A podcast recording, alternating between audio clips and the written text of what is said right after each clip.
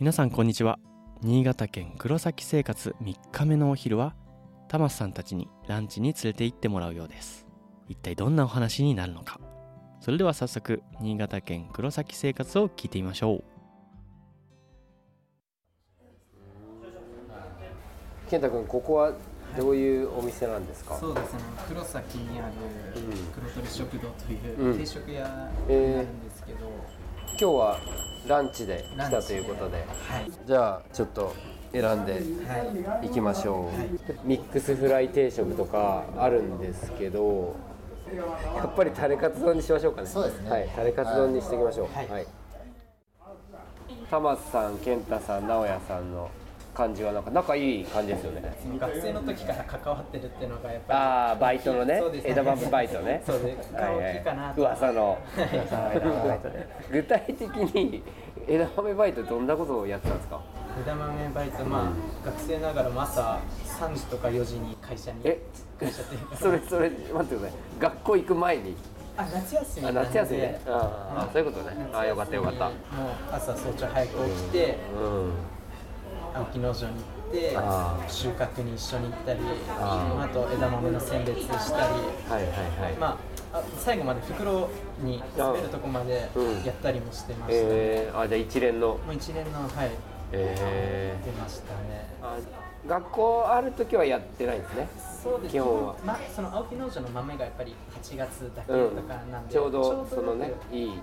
え本当もう高校生から行ってて夏休みは全部青木農場に捧げてましたねー、捧げてた捧げられてました捧げてたんですね友達と遊ぶこともなく、バイト終わったんだけど今まだ7時なんだけど遊ばないみたいなそうねなんです長いともう朝の3時から夕方の4時とかまでやってたりしてたので、うんもう帰ったらすぐ寝なきゃだし、うんなんか使命感というかが生まれてやらなきゃっていう、えなんなんの使命感なんです かそれアルバイトアだルバイトのなんか毎日行かなきゃっていうんう気持ちになって、うんいつしかいつしかへですね。えそれでも何年ぐらいやってたんですかもう高校1年生から短大2年生えまでなんで計5年間ほどおずっともう使命感で、はい使命感で俺がもう青木農場を支えてんだぐらいのそうです。もうそれがまあ結果今に繋がってるかすなとはごいですね。まさにねあのヒロムさんが言ってたもうみんなが社員でありみんなが経営者だっていう考えですねそうバイトの人が経営者感覚持ってるって相当レベル高いですよこれえー、す名古屋さんも畑も出てたんですか収穫畑もたまにごくまれに畑へ行くこと朝2時ぐらいからとあか2時ぐらいから畑に行くことはありまししたねやっぱり深夜なのであの食事されることもあるんですけどた、うんうん、君何やってるのみたいなのに入ってああちょうどあの雨がっぱと あの農業用のブーツを履いてるので一発であの枝豆の選別ですよって言ったら、すぐ「あどうぞ」って言っあていいんだ、はあいいんですねそれでわかるんだもう やっぱ黒崎あるあるすごいな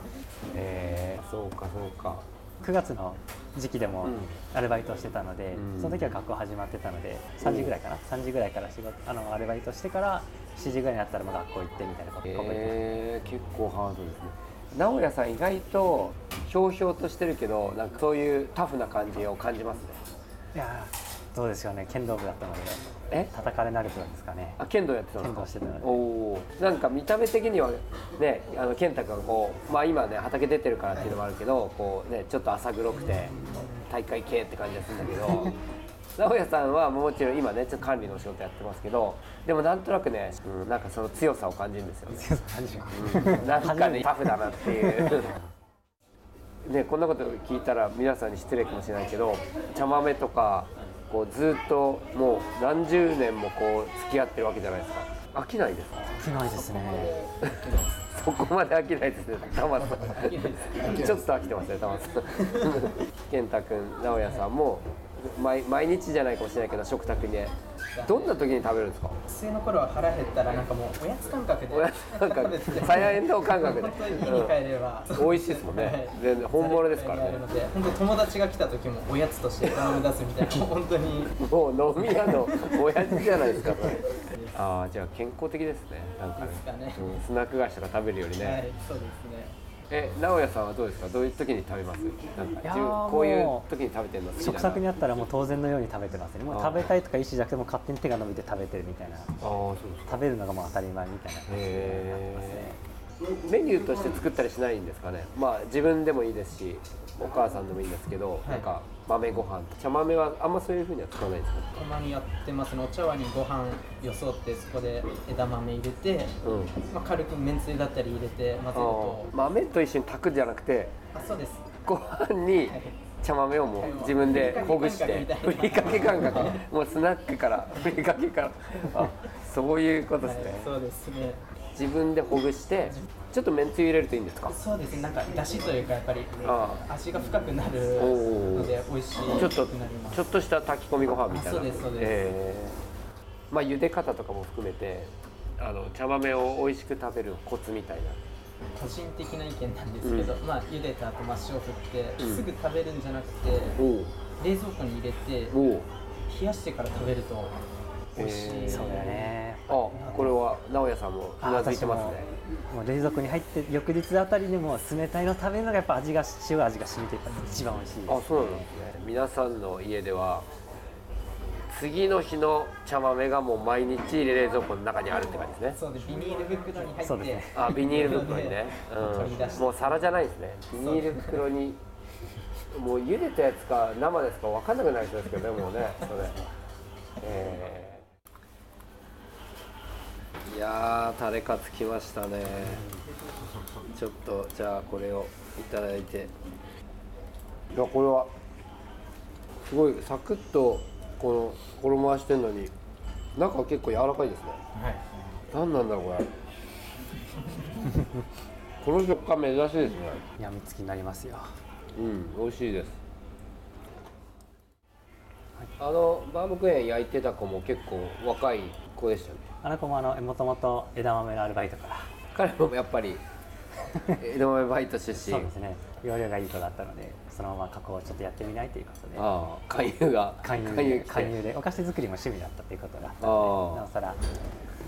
玉瀬さんもうこれ専務としてどうですかもうこの枝豆バイトが立派なもうリクルート手法になってるじゃないですかそうですね。うん、何の宣伝もなんかもうなんかそういう求人サイトに載せるとかあれお金かかりますからね、わかりますね。うんそんなのなくてもうこの枝豆バイトからの青木農場っていうもうゴールデンルートができてるじゃないですそかうですね。やっぱ人とのつながりがあって、うんはい、いやーすごいですねありがたいことです。うん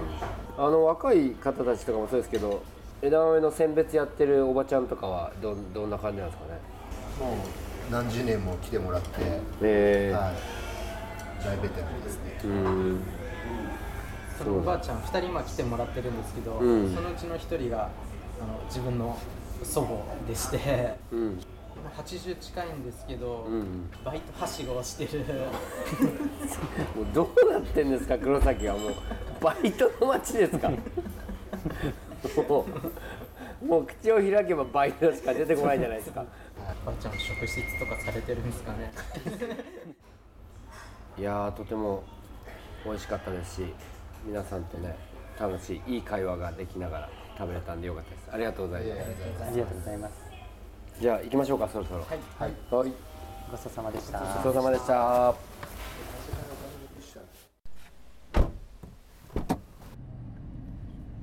この後の予定はどんな感じでしたっけよかったら、はい自分がよく行くパワースポットがあるんですけど、えどこですかえー、弥彦神社っていうちょっと黒崎から飛び出しちゃうんですけど、はい車で30分ぐらい走らせればあるところにえー、いいですねはいぜひ一緒に行きましょはい、うはいじゃあ向かいましょう